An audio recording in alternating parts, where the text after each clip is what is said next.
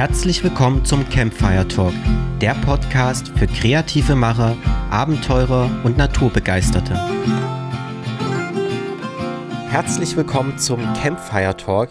Mein Name ist David Cebulla und ich freue mich erstmal ganz riesig, dass ihr nach so einer langen Pause, wo einfach kein Podcast von uns erschienen ist, jetzt wieder eingeschaltet habt. Ja, es gab eine sehr lange Pause, fast 2 Jahre, glaube ich, in der keine neue Folge online kam. Das soll sich jetzt aber ändern.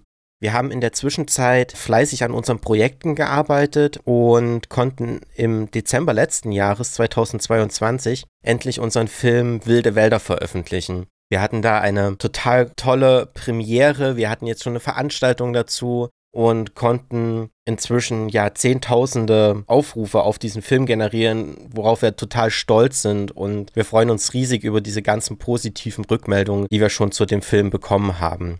Über die Inhalte des Films soll es jetzt auch in dieser zweiten Staffel, nennen wir es mal, vom Campfire Talk gehen, denn wir haben in dem Film Wilde Wälder einige Interviews geführt, die aber ja nicht in voller Länge im Film erschienen sind. In so einer Dokumentation kann man dann immer nur 1 bis 3 Minuten, sage ich jetzt mal, vielleicht auch in Ausnahmefällen mal 4 Minuten eines solchen Interviews mit einbinden. Das ist dann quasi so das Best-of. Und ja, ich finde das eigentlich ganz schade, weil zum einen investieren die Interviewpartner super viel Zeit, meine Fragen zu beantworten und mir inhaltlich einfach etwas zu erklären. Und zum anderen sind natürlich auch die Antworten super spannend, die abseits jetzt von diesen Highlights sozusagen gegeben werden, weil sie einfach einen viel tieferen Einblick nochmal in die Thematik geben.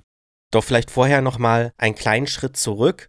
Worum ging es in diesem Film Wilde Wälder? Ich habe mich in den Jahren 2020 und 2021 sehr intensiv mit Naturwäldern allgemein beschäftigt. Ja, in dieser Zeit sehr viele Naturwaldgebiete besucht und dort Filmaufnahmen gemacht und ein Wildtiermonitoring durchgeführt. Und dort habe ich an 10 verschiedenen Standorten untersucht, was in diesen naturnahen Wäldern, die aus der Nutzung genommen wurden, eigentlich passiert. Welche Tiere dort vorkommen, welche Artzusammensetzung es dort gibt, und wollte diese Waldgebiete näher vorstellen. Hinter diesen naturnahen Wäldern, die aus der Nutzung genommen werden, die also nicht mehr forstwirtschaftlich bewirtschaftet werden, steht ein politisches Vorhaben, und das ist das sogenannte 5%-Ziel. Und das Ziel wurde 2007 von der Bundesregierung in der Nationalen Strategie zur biologischen Vielfalt formuliert. Und zwar heißt es da, ich zitiere das jetzt mal, 2020 beträgt der Flächenanteil der Wälder mit natürlicher Waldentwicklung 5% der Waldfläche.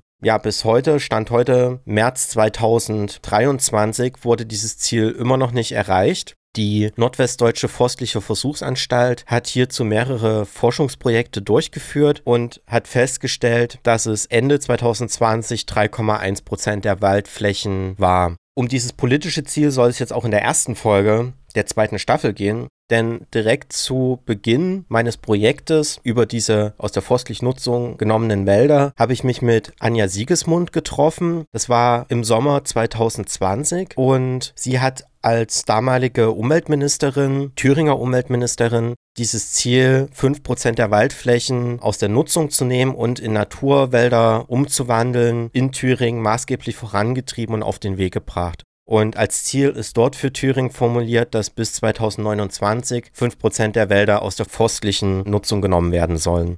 2020 habe ich mich eben mit ihr getroffen und das Gespräch geführt, was ihr jetzt gleich hören werdet. Da vielleicht noch als kleine Anmerkung, Anja Siegesmund hat im Januar 2023 ihr Amt niedergelegt, ist also jetzt nicht mehr Umweltministerin in Thüringen, hat es damals aber uns dieses Interview in dieser Funktion gegeben. Deswegen vielleicht, wenn man jetzt in dem Interview hört, dass ich sie irgendwie mit Frau Ministerin anrede oder eben auf ihre Position zu sprechen komme, bedenken, dass sie das heute nicht mehr ist, aber damals noch war. Als kleiner Transparenzhinweis vielleicht auch noch die Bemerkung, dass unser Filmprojekt Wilde Wälder auch in der Produktion vom Thüringer Umweltministerium unterstützt wurde. Wir haben Lottomittel von diesem Ministerium bekommen als Förderung. Aber wir haben, das ist mir auch ganz wichtig zu sagen, keinerlei inhaltliche Vorgaben bekommen, wie dieser Film auszusehen hat, wie das Interview zu führen ist, etc. Da gab es keinerlei Absprachen vorher. Und haben auch das Interview völlig unabhängig von dieser Förderung angefragt und zugesagt bekommen. Ich wollte mit Anja Siegesmund eben über dieses politische Vorhaben sprechen, aber auch irgendwie die Ziele tiefer verstehen, aber auch die Hürden, die es bei der Umsetzung von diesem 5%-Ziel gab. Denn hier geht es insgesamt eben auch um die Debatte, welche Bedeutung für uns Wald im Allgemeinen hat. In diesem Sinne wünsche ich euch viel Spaß mit dem Interview, viele lehrreiche Erkenntnisse und ja, wir hören uns nach dem Interview nochmal. Hallo Frau Siegesmund. Vielen Dank, dass Sie sich die Zeit nehmen für das Interview. Vielleicht als kleine Einstiegsfrage, wie ist Ihre persönliche Beziehung zu Wald? Also ich bin als Kind liebend gern in den Wäldern zwischen Gera, Kauern und Ronneburg unterwegs gewesen, habe mich am liebsten oben auf die Forstsitze gesetzt und das getan, was man wahrscheinlich nicht tun sollte, betreten, verboten und alles andere auch. Also von daher kann ich mir gar nicht vorstellen, wie Erholung ohne zum Beispiel den Wald vor der Haustür geht oder wie man eine gute, intakte Natur genießt, ohne dass hohe Buchen oder schöne andere Laubmischwälder einem dabei auch den Genuss von Natur unmittelbar mitgeben können. Von daher, Wald ist ganz wichtig und von Kindesbeinen an und das ist bis heute so geblieben. Schaffen Sie das noch als Ministerin, oft draußen zu sein im Wald? Ich habe ja extra meine Wanderschuhe heute angezogen und jetzt wollen Sie mit mir hier nur drehen und gar nicht mit mir wandern, weil das gehört dazu. Naja, die schönsten Termine sind wirklich die draußen sind. Das schreibe ich nicht nur bei Instagram, das ist auch so. Selbst bei Windstärke 8 geht es durch den Hainich, wie wir das neulich hatten. Und ich mag wirklich die Termine, wo wir draußen unterwegs sein können, am meisten. Da sieht man, das ist die Wirkung, die Wald wahrscheinlich auf jeden hat. Die Waldbaden, die Erholungsfunktion, wenn man da einfach in Ruhe mit sich und der Natur im Einklang ist. Und ich finde, das Wandern im Wald, das Naturgenießen, das macht auch demütig. Also ich war zum Beispiel jetzt im Urlaub in Mecklenburg-Vorpommern und habe mir die Ivenacker Eichen angeschaut, das erste nationale Naturmonument, punkthaft. Wir haben natürlich das größte in Thüringen, das Grüne Band, aber dort sind es die Ivenacker Eichen. Und wenn man vor knapp 1000 Jahre alten Eichen steht und sieht, wie Kinder, Familien das gar nicht fassen können, dass sie eigentlich mindestens 12 Menschen brauchen, die ihre Arme breit machen, um einmal diesen Stamm zu umfassen. Dann macht das eins mit einem, man bekommt Demut vor der Natur und lernt seine Umwelt nochmal ganz anders kennen. Ich finde das ja auch spannend bei diesen alten Bäumen. Ich habe meine Bachelor- und Masterarbeit in der Dendroökologie geschrieben. Mhm. Und da analysiert man ja die Jahrringe, um da sozusagen Rückschlüsse auf Klima etc. zu ziehen und zu gucken, wie sind die Bäume in ihrer Klimaanpassungsfähigkeit. Mhm. Und allein, wenn man dann halt immer so diese Jahrringe vor sich hat und dann überlegt, so okay, da war das Ereignis, da war das Ereignis. Und da finde ich, kommt auch immer diese Demut irgendwie dazu, dass man so dieses Alter der Bäume irgendwie so ein ganz kleines bisschen vielleicht greifen kann. Und dann denkt man so, ja, man ist nur so ein kleines Licht irgendwie in diesem großen Gefüge. Genau, das war mit Demut gemeint. Ja, genau.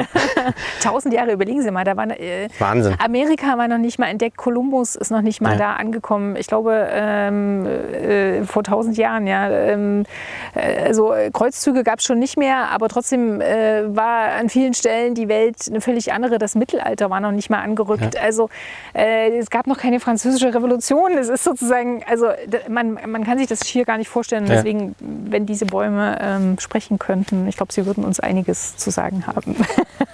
Nun handelt unser Film von den 5%-Wäldern. Mhm. Vielleicht bevor wir konkret ins Thema einsteigen, gibt es einen Lieblings-5%-Wald, wo Sie ganz besonders gerne sind? Die Frage nach dem Lieblings-5%-Wald erzeugt natürlich eins, Freude bei denjenigen, die man da nennt. Tatsächlich bin ich wirklich sehr, sehr, sehr gerne, aber es gibt auch viele andere Orte in Thüringen, in denen ich gerne bin, in der Hohen Schrecke, im Wiegental, wer da noch nicht war. Dem kann ich nur empfehlen, dort wirklich mal einen ganz ruhigen Streifzug zu machen. Man muss noch nicht mal unbedingt auf unsere wunderbare Hängeseilbrücke steigen und sozusagen die großen touristischen Ziele anstreben, in der Hohen Schrecke unterwegs zu sein, zu wissen, Urwald von morgen heißt auch, dass hier Dinge passieren, die man so gar nicht mit bloßem Auge sehen kann, dass es Urwaldreliktarten wie den Knochenglanzkäfer gibt und viele andere neu entdeckt werden und deren Geschichte sich zu Gemüte zu führen. Plus im Idealfall vielleicht im April, Mai, wenn die Buchen gerade ihr Dach frisch schließen, da auf Streifzug zu gehen, das ist schon einzigartig. Das kann ich jedem nur empfehlen. Ja. Dann zu den 5%-Wäldern. Sie haben das ja so ein bisschen, nicht nur ein bisschen, Sie haben das initiiert in Thüringen, sind die Schirmherrin dieser Wälder, die eben aus der Nutzung genommen wurden. Können Sie das Projekt noch einmal beschreiben? Was sind die konkreten Ziele von diesen 5%-Wäldern? Also die Idee, Wälder aus der Nutzung zu nehmen, ist eine, die sowohl auf europäischer als auch auf bundesdeutscher Ebene immer wieder diskutiert worden ist. Dort wurden auch Ziele formuliert. Klar ist, wir haben einen sehr großen Bedarf an Holz auf der einen Seite. Auf der anderen Seite erfüllen unsere Wälder aber eine große Gemeinwohlfunktion. Sie sind unser Klimaschützer schlechthin. Und in dem Moment, wenn wir selbst beim Thema Forst vor allen Dingen den Mehrwert auf Forstwirtschaft legen, dann rückt dieser gemeinwohl funktionierende Aspekt immer in den Hintergrund. Und deswegen war klar, dass auch der Bund die Länder dabei unterstützt, Flächen zu finden, zu suchen und auf 5% aus der Nutzung zu nehmen. Was heißt das? Dass im Endeffekt auf den, in Thüringen haben wir 33% Wald unserer Landesfläche, dass davon, wenn das als 100 sozusagen betrachtet wird, auf 5% die Säge ruht und auf 95% weiter Forstwirtschaft betrieben werden kann. Ich finde, das ist im Vergleich dazu, wie wir die Klimakrise erleben und wie wichtig es ist, intakte Wälder zu haben, wirklich ein Minimum. Jetzt sollte man meinen, dass das in Thüringen alles ganz reibungslos vonstatten gegangen wäre, zumal in der Geburtsurkunde von Thüringen Forst 2012 gegründet, Anstalt öffentlichen Rechts, steht, wir wollen 5% der Wälder in Thüringen aus der Nutzung nehmen. Allein als ich 2014 Umweltministerin wurde, hatte man sich noch nicht mal auf die Flächenkulisse geeinigt. Und ich habe dann im Laufe der Jahre auch erfahren, warum. Es gab durchaus große Widerstände an ganz unterschiedlicher Stelle anzuerkennen, dass Flächen aus der Nutzung nehmen und mittelfristig, also spätestens ab 2029 hier wirklich endgültig die Säge ruhen zu lassen, keine wirtschaftlichen Einbußen bedeutet, sondern ein Mehrwert für uns alle ist, ein Mehrwert für Klimaschutz, für das Land und wir uns dem Ziel dann auch verpflichten. Von daher war das eine sehr harte Debatte, aber eine, die sich auch gelohnt hat und die dient einem Ziel, das wir selbst auch in der Bundesrepublik, gerade auch in Thüringen, wo wir noch ein relativ waldreiches Bundesland sind, waldreicher als manch andere. Wir dürfen aber nicht vergessen, wenn Sie die Karte der Bundesrepublik nehmen und mal ein paar Jahrhunderte zurückdrehen würden, dann hätten wir 2/3 des gesamten Gebietes der Bundesrepublik bewaldet. Also Sie sehen, davon sind auch nur noch Teile übrig. Und von diesen Wäldern, die wir heute noch haben, wirklich 5% sich selbst zu überlassen, als Mensch nicht einzugreifen, Natur sein zu lassen, also die Urwälder von morgen wieder zuzulassen, das war Ziel, das war Antrieb und das ist uns auch gelungen. Wie ist denn der aktuelle Stand? Sie haben gesagt, bis 2029 soll das Ganze passieren. Das Ziel sind 5%. Bei wie viel Prozent sind wir gerade?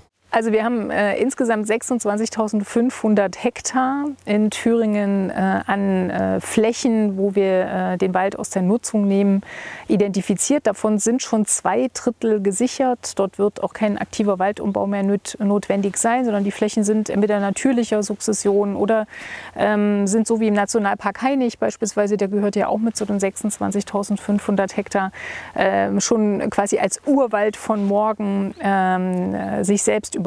Und auf 1/3 wird noch Waldumbau insofern betrieben, als dass dann 2029 wirklich die Flächen ganz alleine vor sich hin sich entwickeln können, keiner mehr eingreift. Und alles, was diese Flächen, diese 26.500 Hektar dann noch brauchen, ist eins: Zeit. Wie viel Zeit? So viel Zeit wie eben möglich. Vielleicht 200, 300 Jahre. Also Bäume werden ja in der Regel ja sehr jung gefällt, quasi im jugendlichen Alter. Also eine Buche kann bis zu 300 Jahre alt werden, eine Eiche, wenn sie unter besonderen Bedingungen wachsen kann und alles optimal und ideal ist, habe ich gelernt, sogar bis zu 900 Jahre. Ich weiß, das ist selten, aber das muss man sich mal klar machen, in was für Zeiträumen wir denken. In der Regel ist es so, dass aber die Bäume, die ich gerade ansprach, im Alter von zarten 80 Jahren oder noch früher gerodet werden, sodass diese Eingriffe dort nicht mehr stattfinden können. Jetzt wächst das Gras nicht schneller, wenn man dran zieht, und die Bäume wachsen auch nicht schneller, wenn man dran zieht. Diese Flächen aber dauerhaft zu sichern und dort dauerhaft sicherzustellen, dass die Säge ruhen kann, das ist das, was gemeint ist mit alles, was diese Flächen noch brauchen, ist Zeit. Ja. Jetzt haben Sie schon gesagt, dass es damals in der Umsetzungsphase ja recht schwierig dann doch wurde. Nun sind wir bei dem Stand, dass wir wirklich diese Gebietskulisse haben. Vielleicht eine persönliche Frage dazu. Sind Sie stolz darauf, dass Sie das Projekt jetzt so weit gebracht haben, dass wir jetzt auf dem Stand sind, sozusagen, wo wir gerade sind mit den 5%-Wäldern? Ich bin der festen Überzeugung, dass es sich gelohnt hat, diese schwierigen Debatten zu führen. Das ist das, was ich eigentlich empfinde, wenn ich in den wilden Wäldern unterwegs bin. Als der Nationalpark Hainich beispielsweise ausgewiesen wurde, gab es unheimlich viele Fragen, Diskussionen, Gegner. Es gab richtig gehend Proteste. Und als wir jetzt das 20-jährige Jubiläum feiernd zusammengekommen sind, haben ganz viele Unternehmer beispielsweise festgestellt, ich war vor 20 Jahren überhaupt keine Idee dieses Urwaldes direkt vor meiner Haustür. Und wissen Sie was, inzwischen führe ich jeden Gast, jeden Besucher, jede Delegation in diesen Wald und zeige, wie schön unsere Natur vor der eigenen Haustür ist. Es hat sich gelohnt. Also mit anderen Worten, meine Empfindung jetzt ist, es war ein sehr hartes Stück Arbeit. Perspektivisch wünsche ich mir gerade vor dem Hintergrund, dass wir Arbeit an der nächsten Generation damit auch geleistet haben. Ich wünsche mir ein viel stärkeres Miteinander und weniger verhärtete Debatten zwischen Naturschutz und Forstwirtschaft. Ich glaube, nur so können wir die großen Fragen unserer Zukunft auch gemeinsam lösen. Und von daher bin ich erstmal ein Stück weit gelassener geworden in der Frage, haben wir mit dem 5%-Ziel, den vielen Fragen, die wir damit diskutiert haben, sind wir den richtigen Weg eingeschlagen? Ja, das auf jeden Fall. Aber an der Akzeptanz weiter zu arbeiten, da sollten wir nicht nachlassen. Und wenn ich mir zum Beispiel den Possen angucke, dort hat sich eine Bürgerinitiative dafür gebildet und gegründet, dafür, dass der Wald intakt und sich selbst überlassen werden kann. Die hat den ganzen Prozess ganz eng begleitet und dafür gekämpft. Es gibt noch andere Regionen in Thüringen, wo nach wie vor Bürgerinitiativen, beispielsweise am Ettersburger Region, ganz klar sich Gedanken darüber machen, wie wirtschaften wir in unseren Wäldern, welche Auswirkungen hat es, wenn wirklich ganz schwere, große, breite Harvester auf unseren Böden zurückfahren und damit Fläche unwiderruflich so versiegeln, dass dort auch nicht mehr von einem intakten Ökosystem gesprochen werden kann. Also im Endeffekt geht es um die große Debatte, die große Gemeinwohlfrage, wie viel Gemeinwohl können wir uns erlauben und leisten, und können wir es uns leisten, so zu wirtschaften und damit auch kommende Generationen ein Stück weit die gute Lebensgrundlage zu nehmen, die sie eigentlich brauchen. Von daher, wir haben einen großen Schritt gemacht und das dreht auch keiner mehr zurück, da bin ich mir ganz sicher. Aber den Mehrwert gemeinsam zu erkennen und zu sehen, dass wir da wirklich was gemeinsam erreicht haben, das kann noch durchaus die ein oder andere Debatte und die ein oder andere Einordnung, insbesondere in Bezug auf die Klimakrise, vertragen. Und auch bei Thüringen Forst und insgesamt in der Debatte mit dem Forst vertragen, weil wir haben nur diese eine Erde, wir leben alle gemeinsam auf dieser einen Erde, und von daher sitzen wir da auch im gleichen Boot. Von daher lieber einmal mehr reden und die Dinge miteinander bewegen. Das tut sicherlich den kommenden Entscheidungen in dem Bereich gut. Würden Sie trotzdem sagen, dass Thüringen dort ein Vorreiter in der Waldpolitik ist, was mit den 5%-Wäldern? Also die 5% sind ja quasi Aufgabe für alle Bundesländer. Wir sind da auf jeden Fall diejenigen, die gezeigt haben, wie es geht. Das wäre natürlich noch leichter gegangen, wenn der Bund beispielsweise nicht nur das Ziel formuliert hätte, sondern auch eine Bewirtschaftungsprämie bereitgestellt hätte.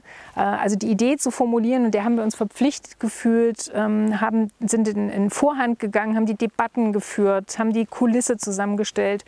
Das ist das eine, aber die Frage, Frage, was heißt das jeweils vor Ort, wer profitiert davon, zum Beispiel der Tourismus, wer muss sich dann dementsprechend einschränken, zum Beispiel die private oder die staatliche Forstwirtschaft, die haben wir hier vor Ort geführt. Und deswegen muss ich sagen, wir haben auf jeden Fall eine Vorbildwirkung. Andere Bundesländer schauen auch darauf, wie haben die das in Thüringen gelöst. Aber das hätte nicht so ruckelig sein müssen, wenn der Bund nicht nur das Ziel formuliert hätte, sondern auch uns ganz praktisch unterstützt hätte. Da haben wir in der Tat hier gesehen, dass es nicht nur genügt, Ziele zu formulieren, sondern dass man die auch operationalisierbar machen muss. Und da hat sich der Bund vornehm zurückgehalten. Das hätte mit Sicherheit geholfen. Das kann ich den anderen Bundesländern nur empfehlen. Und ich unterstütze sie da auch an der Stelle, die Forderung auch zu platzieren. Das Ganze hat auch einen monetären Aspekt, einen wirtschaftlichen Aspekt. Und da laufen die Debatten sicherlich leichter, wenn man da Hand in Hand arbeitet. Ja. Ja, dann haben Sie ja schon kurz angesprochen. Ich verlasse meinen Platz. Alles gut. Angesprochen, dass es da seitens des Forstes irgendwie großen Widerstand gab in dieser Umsetzungsphase. Was waren denn ganz konkret so die größten Hürden bei der Umsetzung? War das irgendwie das Ganze wirklich politisch zu verankern oder durchzusetzen gegenüber anderen Ministerien? Oder wo waren da so wirklich die größten Problemstellen? Also das Ergebnis, dass wir jetzt 5% in Thüringen aus der Nutzung nehmen und Urwälder von morgen haben werden, das haben wir gemeinsam erreicht. Wir waren die, die immer gedrückt haben und ganz klar gesagt haben, wir wollen die 26.500 Hektar und zwar flächenscharf und zwar ganz detailliert und zwar nicht nur punktuell, sondern auf größeren zusammenhängenden Flächen. Und die Befürchtungen seitens des Forstes waren zum einen, wenn dadurch weniger Holz eingeschlagen werden könne, müsse mehr importiert werden. Das ist faktisch falsch. Die Befürchtung zum anderen war, wenn Thüringen in Vorleistung geht und es noch keine Ökosystemdienstleistungs, sagen wir mal Prämie beispielsweise des Bundes gibt, geht uns da vielleicht auch finanziell etwas verloren. Die gibt es bis heute nicht. Und das Dritte, was man befürchtet hatte, war, dass mit der Erfüllung gegebenenfalls Flächen, die die Bundeskulisse uns zusätzlich bereitstellen könnte, quasi zusätzlich, also über die 26.500 Hektar hinaus anfallen würden, sodass wir quasi übererfüllen würden. Und hinzu kamen natürlich lokale Verhärtungen, harte Debatten zur Frage, wie gehen wir eigentlich mit dem Wald hier vor unserer Haustür um. Also wir hatten fast mehr Briefe, Initiativen und regionale Gruppen, die sich gewünscht hätten, noch aufgenommen zu werden, als dass es zu wenig gewesen wären. Mit anderen Worten, es ging ums Eingemachte. Wir haben uns da in der Debatte nichts geschenkt, aber für mich war immer klar, der Naturschutz hat das Prä. Und wenn wir 100% Wald sozusagen betrachten und davon auf exakt 5, also wirklich minimal, wenig Fläche, die Säge ruht, dann ist das nicht zu viel verlangt, dass wir in der Bundesrepublik an dieser Stelle unseren Beitrag dazu leisten, dass wir intakte Wälder haben, dass wir die Urwälder von morgen in Regionen, wo wir Natur sein lassen, auch hier vor Ort haben und damit auch diesen Weg gehen. Und von daher waren das sehr harte Debatten. Der Forst hat zum Teil auch angezweifelt, dass wir durch diese Wälder mehr Artenschutz haben. Es gab ganz viele unterschiedliche Argumente, die alle entkräftet werden konnten. Am Ende steht das Ziel. Das Ziel ist die Einigung.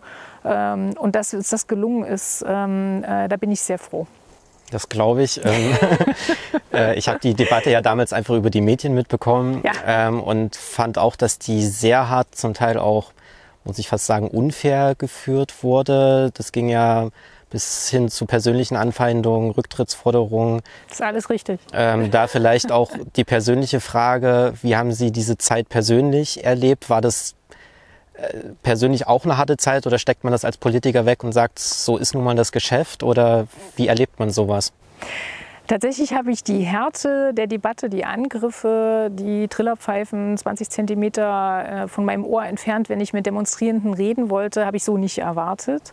Ja. Aber als Politikerin steht man nun mal hart im Wind, egal um welches Thema es geht, auch bei diesem Thema der Urwälder von morgen oder der Wälder, die wir für die Natur sichern wollen. Und Was hat mich getragen, mich unterstützt? Das war zum einen das tolle Team im Umweltministerium, das waren die Umweltverbände, das war die Frankfurter Zoologische Gesellschaft, BUND, NABU, das waren diejenigen, die beim WWF, bei vielen anderen Verbänden unterwegs sind, Bürgerinitiativen und natürlich auch Wissenschaftler, die mit ihren Gutachten da unterwegs sein können. Dann ist es uns gelungen, noch Befürworter wie Naturfilmer, wie Andreas Kieling und so weiter zu finden, die zumindest mit in die Debatte reingegangen sind und damit auch zu zeigen, eine Einigung ist möglich. Also wir waren an der Stelle nicht allein und es ist wichtig, an so einer Stelle auch getragen zu sein, dass das Ziel richtig ist und ehrlich gesagt überzeugt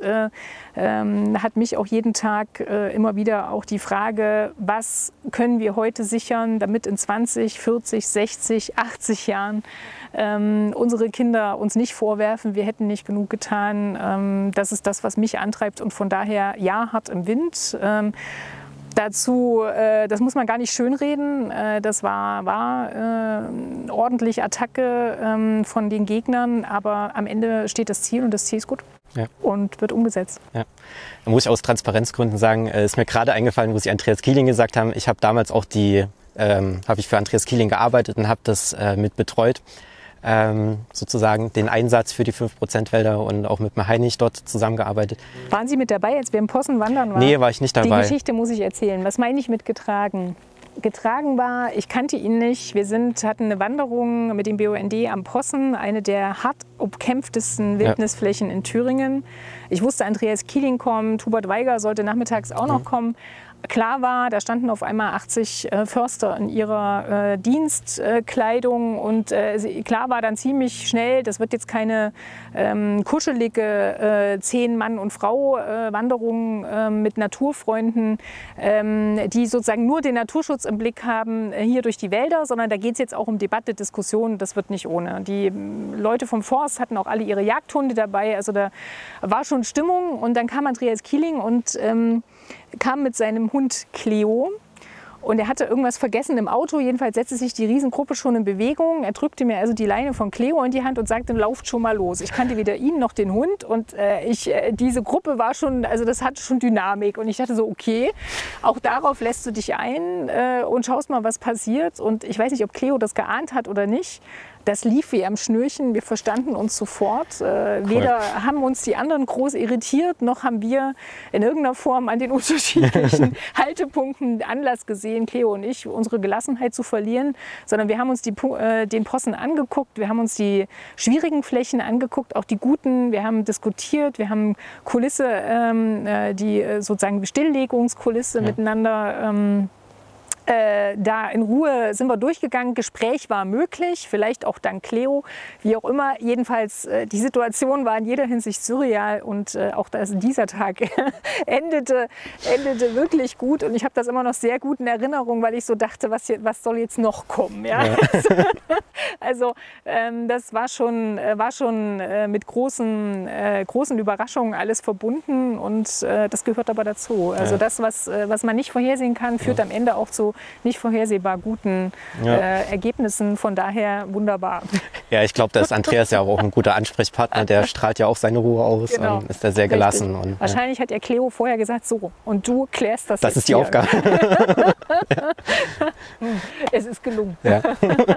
Ja, ich will tatsächlich Andreas auch noch fragen, ob er auch für den Film noch einen Interview mit mir macht. Vielleicht erinnert er sich sogar noch an diese Wanderung. Bestimmt, ich kann ja mal fragen. Ja, genau. Also. Wieder zum Inhaltlichen. Sie haben gesagt, es gab viele Studien aus der Wissenschaft, die das Projekt mit unterstützt haben. Ich habe jetzt auch eher einen wissenschaftlichen Hintergrund. Ich sehe eher bei den 5%-Wäldern ein Problem in der Kommunikation. Wir haben jetzt auch schon ganz oft den Begriff Urwälder gehört oder Wildnis von morgen. Ich habe aus meinem Studium damals mitgenommen, dass das eine vom Menschen unberührte Natur ist, also die niemals bewirtschaftet wurde. Wenn man das als Definitionsgrundlage nimmt, hätten wir theoretisch in Deutschland gar keinen Urwald. Also selbst der Hainich wurde ja schon. Ist alles richtig. Ist vielleicht ein Fehler gewesen, diese diese Begriffe zu verwenden oder... Welche Begriffe? Wildnis, Urwald? Und Wildnis, okay. Oder waren die Begriffe bewusst gewählt, um das sozusagen in die Gesellschaft und in die Bevölkerung zu tragen? Mhm. Also unberührte Natur, das ist sehr richtig, gibt es in dieser Form nicht. So wie wir unsere Kulturlandschaft gestalten, sehen wir ganz klar, dass der Mensch die Natur an vielen Stellen völlig verändert. Wenn man sich das Land Thüringen als Tortendiagramm vorstellt, da kann man das ganz gut sehen, dann haben wir 50% landwirtschaftliche Nutzfläche. Dann gibt es ein bisschen was über 30% Wälder, die bewirtschaftet werden, sowohl privat als auch Staatswald. Dann gibt es 10% Grünland und 10% Siedlungsfläche, also Städte, Straßen, Orte, Gewerbegebiete. Und da sehen Sie schon, da bleibt nicht allzu viel übrig an unberührter Natur. Und wenn wir uns den Wald anschauen, davon diese 5% zu sichern, das war die große Herausforderung. Und da kann man sehr gut fragen, was ist das richtige Wording? Mit Urwald verbinden Menschen unberührte Natur. Also haben wir vom Urwald von morgen gesprochen. Mit Wildnis verbindet man eben nicht diesen kerzengeraden Wirtschaftswald, der nur als Plantage dafür gepflanzt wurde, dass er irgendwann in jüngeren Jahren gesägt wird, sondern mit der Idee von Wildnis der Zukunft zu sprechen, haben wir verbunden, das ist unaufgeräumt. Natur heißt, da bleibt doch mal was liegen. Totholz ist übrigens sehr lebendig. Sukzession ist ein vernünftiger, guter Prozess. Dass der Eichel hier drüber fliegt, spielt auch eine Rolle. Also so. Und die Idee war, über diesen Begriff auch deutlich zu machen, wir brauchen in Respekt vor der Natur und in Demut davor, dass wir unsere natürlichen Lebensgrundlagen schützen, brauchen wir auch den Mut dazu, Flächen eben nicht uns zu eigen zu machen und in jeder Form wirtschaftlichen Zwängen zu unterwerfen. Und das war die Idee und ist die Idee. Und diese 5% sind im Vergleich dazu, dass wir in 95% des Waldes in Thüringen nach wie vor Forstwirtschaft zulassen, künftig auch hoffentlich Bauen mit Holz viel stärker in den Vordergrund rücken können. Diese 5% sind wirklich ein winziger, winziger Anteil dessen, was wir an unseren Kindern und Kindeskindern überlassen. Und über die Frage, was ist der richtige Begriff, kann man trefflich diskutieren. Sind es die Urwälder von morgen, wie der Hainich für sich reklamiert? Ist es auf dem Weg in eine Wildnis? Ich glaube, da steckt auch im Wording so ein bisschen die Sehnsucht nach eben der intakten, unberührten Natur, die wir in dieser Form nicht mehr haben. 100% Zustimmung. Ja, ist, glaube ich, auch eins, das vielleicht auch außerhalb vom Interview, so eins der Sachen, die wir aus dem Film einfach mitnehmen. Es ist halt einfach keine Wildnis im wissenschaftlichen Sinne. Also unser Film heißt ja auch im Arbeitstitel Thürings Waldwildnis. Wahrscheinlich wird der Haupttitel eher in die Richtung gehen Thürings Wilde Wälder, ja. Weil das eben genau diesen... Ja, das ist doch schön. Thürings Wilde Wälder ist doch super. Ja, ja. Also diesen wissenschaftlichen Begriff und diese strenge Definition so ein bisschen umschifft und das eher so kondensiert, was vielleicht eigentlich mit Wildnis gemeint ist. Ja. Aber ich kann auch sagen, jetzt einfach, wir drehen ja jetzt schon ein Dreivierteljahr, sind jetzt heute im 51. Drehtag, glaube ich. Krass. Also, und teilweise hatten wir ja schon Expeditionsfeeling, also die Wälder sind tatsächlich wild. Schön. Und wir haben ja so ein bisschen das Label Expedition vor der Haustür zu machen, Naturfilm vor der Haustür und wir wussten teilweise nicht, sind wir jetzt im Amazonas-Regenwald oder schlagen wir uns eben gerade durch den Kyffhäuser oder so. Aber das ist doch schön, ja, also, das kann man doch genauso auch erzählen, ja. Das ist doch klasse. Genau. Also, was wir auch in dem Projekt viel gemerkt haben, ist, dass es nach wie vor einen sehr wirtschaftlichen Blick auf den Wald gibt. Ja.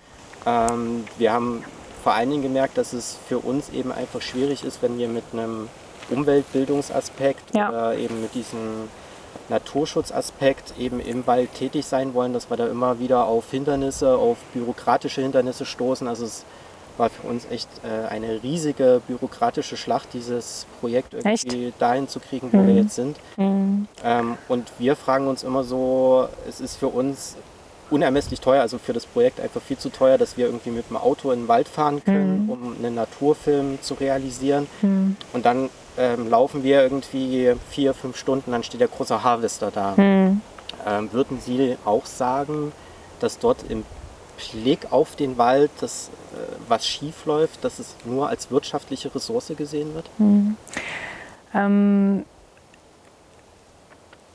Also mit Sicherheit ist dieser Konflikt zwischen der Frage Naturschutz und Forstwirtschaft auf der anderen Seite einer, der sich ganz konkret auch vor Ort auch zeigt. Also wir haben flächenhaft ja Projekte, wo wir beispielsweise Waldbewirtschaftung auch mit Rückepferden zeigen oder mit deutlich kleineren Erntefahrzeugen. Aber das ist genau die Frage, die eben im Abwägungsprozess auch entschieden werden muss.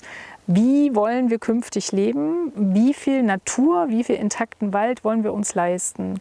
Wir haben jetzt das dritte Jahr in Folge mit nicht nur extrem hohen Temperaturen im Sommer, sondern wo wir sehen, die Trockenheit setzt unseren Wäldern dermaßen zu, dass die Ressource Boden, auf der wir scheinbar jeden Tag irgendwie rumtrampeln und es gar nicht wahrnehmen, dass die Ressource Boden eine ist, die wir völlig unterschätzen. Und in dem Moment, wenn der Harvester durch den Wald fährt und an dieser Stelle den Boden unwiderruflich versiegelt, dann reden wir nicht nur über die Frage der Ressource Holz, nachhaltig, nachwachsender Rohstoff, sondern wir reden eben auch über die Frage der Bewirtschaftung der Wälder. Und wir brauchen hier ein anderes Verständnis davon, wie wir naturverträglicher im Einklang mit der Natur auch hier wirtschaften. Das betrifft diesen Wirtschaftszweig ebenso wie viele andere. Also von daher ist das genau die Aufgabe, hier naturverträglicher unterwegs zu sein, trotzdem im Blick zu haben, dass Holz eine wichtige Ressource ist. Bauen mit Holz, wenn das mal nicht sozusagen eigentlich auch ein Geschäftsfeld ist, was man sich näher angucken sollte. Vor allen Dingen, wenn ich mir vor Augen halte, dass eine nicht endliche Ressource im Norden Thürings, nämlich unser Gips, permanent hart umstritten abgebaut wird dann sehr achtlos, zum Beispiel Gipskartonplatten, die im Baumarkt gekauft werden, nach 2 Jahren nicht mal dem Wertstoffkreislauf wieder zugeführt werden, dann sage ich, diese Frage Bauen mit Holz, die sollte eine viel größere Rolle spielen. Aber insgesamt müssen wir schonender, bodenschonender, ökologischer, naturverträglicher wirtschaften, und das beginnt im Wald. Die Wälder stehen massiv unter Trockenstress. Wir reden nicht nur von den Fichten, wir reden inzwischen von den Buchen, wir reden von Arten, die selbst die forstliche Forschungsanstalt in ihr vor 5 Jahren überhaupt nicht im Rahmen der Klimakrise auf dem Schirm hatte. Mit anderen Worten, es ist jetzt der Zeitpunkt umzusteuern, naturangepasster, naturverträglicher zu wirtschaften. Das ist alles Teil dessen, dass wir uns bewusst machen müssen, wie wichtig es ist, unsere Lebensgrundlagen zu schützen. Das sieht man im Wald, die Klimakrise, das spüren wir alle. Dann müssen wir auch im Wald damit beginnen, hier umzusteuern. Und deswegen ist diese Frage des Sicherns oder nicht mehr Bewirtschaftens bestimmter Waldflächen die eine, aber eigentlich geht die Debatte immer weiter, und die müssen wir auch weiterführen. Jetzt ist im Rahmen der Klimakrise fällt immer wieder auch der Begriff Kipppunkte, Point of No Return. Ja. Ist der Wald noch zu retten? Der Wald wird sich verändern. Der Wald hat sich schon immer verändert. Wenn man sich aber noch mal vor Augen führt, warum ist das so? Die Fläche der Bundesrepublik war 2 Drittel mit Buchenwäldern bedeckt. Heute finden wir die alten Buchenwälder noch oben auf Rügen. Wenn man im Nationalpark Jasmund unterwegs ist, dann kann man sich da vielleicht noch dran erinnern, wie das mal ausgesehen haben mag, oder im Nationalpark Hainich. Also wir verändern, der Mensch verändert Natur. So wie wir Flüsse begradigen und dann lernen müssen, Natur lässt sich nicht zähmen, sondern es geht auch bei Flüssen darum, zu akzeptieren, dass man hier natürliche Lebensweisen berücksichtigen muss. Genauso gilt das auch für den Wald. Und der Wald wird sich verändern, er muss sich sicherlich nicht nach uns Menschen richten, aber wir haben ein großes Problem, wenn unser Wald unter der Klimakrise so leidet, dass wir hier eine wichtige CO2-Senke verlieren. Von daher, wir hängen von der Natur arg ab. Der Wald hängt von uns Menschen nicht ab. Alles, was er von uns erwarten kann, ist, dass wir ihn nicht komplett zerstören, und dazu gehören auch diese 5%. Ja. Und wenn man jetzt mal alle politischen Hürden außen vor lässt, wie würde für Sie persönlich der Wald der Zukunft aussehen? Wenn man jetzt sich einfach mal in die Wunschkiste greift und denkt, in 500 Jahren gucke ich mir den Wald an, wie würde der aussehen? In 500 Jahren hätten wir Zeithorizont in der Zukunft. Wildnis von morgen. Ziemlich viele Bäume, die dreistellig sind, was ihr Alter betrifft. Wir hätten ganz viel natürliche Sukzession. Wir hätten vor allen Dingen Mischwälder. Ich glaube, der Thüringer Wald wird sich komplett verändern. Der wird völlig anders aussehen. Gesunde Mischwälder mit völlig unterschiedlichen, robusten Arten. Das wird der Wald von morgen sein. Wir werden hoffentlich es schaffen, den Rückgang bei der Biodiversität aufzuhalten, sondern auch hier Artenvielfalt groß zu schreiben. Aber dafür bedarf es eben auch den Respekt des Menschen vor der Natur und die Demut, dass wir in der Natur uns bewegen. Und nochmal, der Wald ist nicht auf uns angewiesen, aber wir auf ihn, dass wir respektieren, dass es Flächen gibt, die wir für unsere Wirtschaftsweisen nutzen, aber eben auch andere, die wir in Ruhe lassen. Und als letzte Frage, die wir allen unseren Interviewpartnern immer ganz ketzerisch stellen. Jetzt kommt's. Sind 5% genug? Sollten es mehr oder sollten es weniger sein? Wenn das jetzt eine politische Frage ist, dann sind 5% nie genug.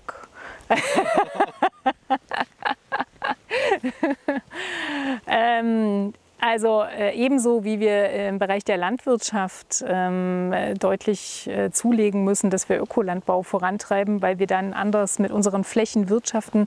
Ebenso wird es, denke ich, auch bei der Frage Wald spätestens nach der nächsten Bundeswaldinventur Alarmsignale geben und nochmal deutliche Alarmsignale und dann hoffentlich die politische Entscheidungskraft und auch die politischen Mehrheiten hier nochmal deutlich nachzulegen. Es lohnt sich.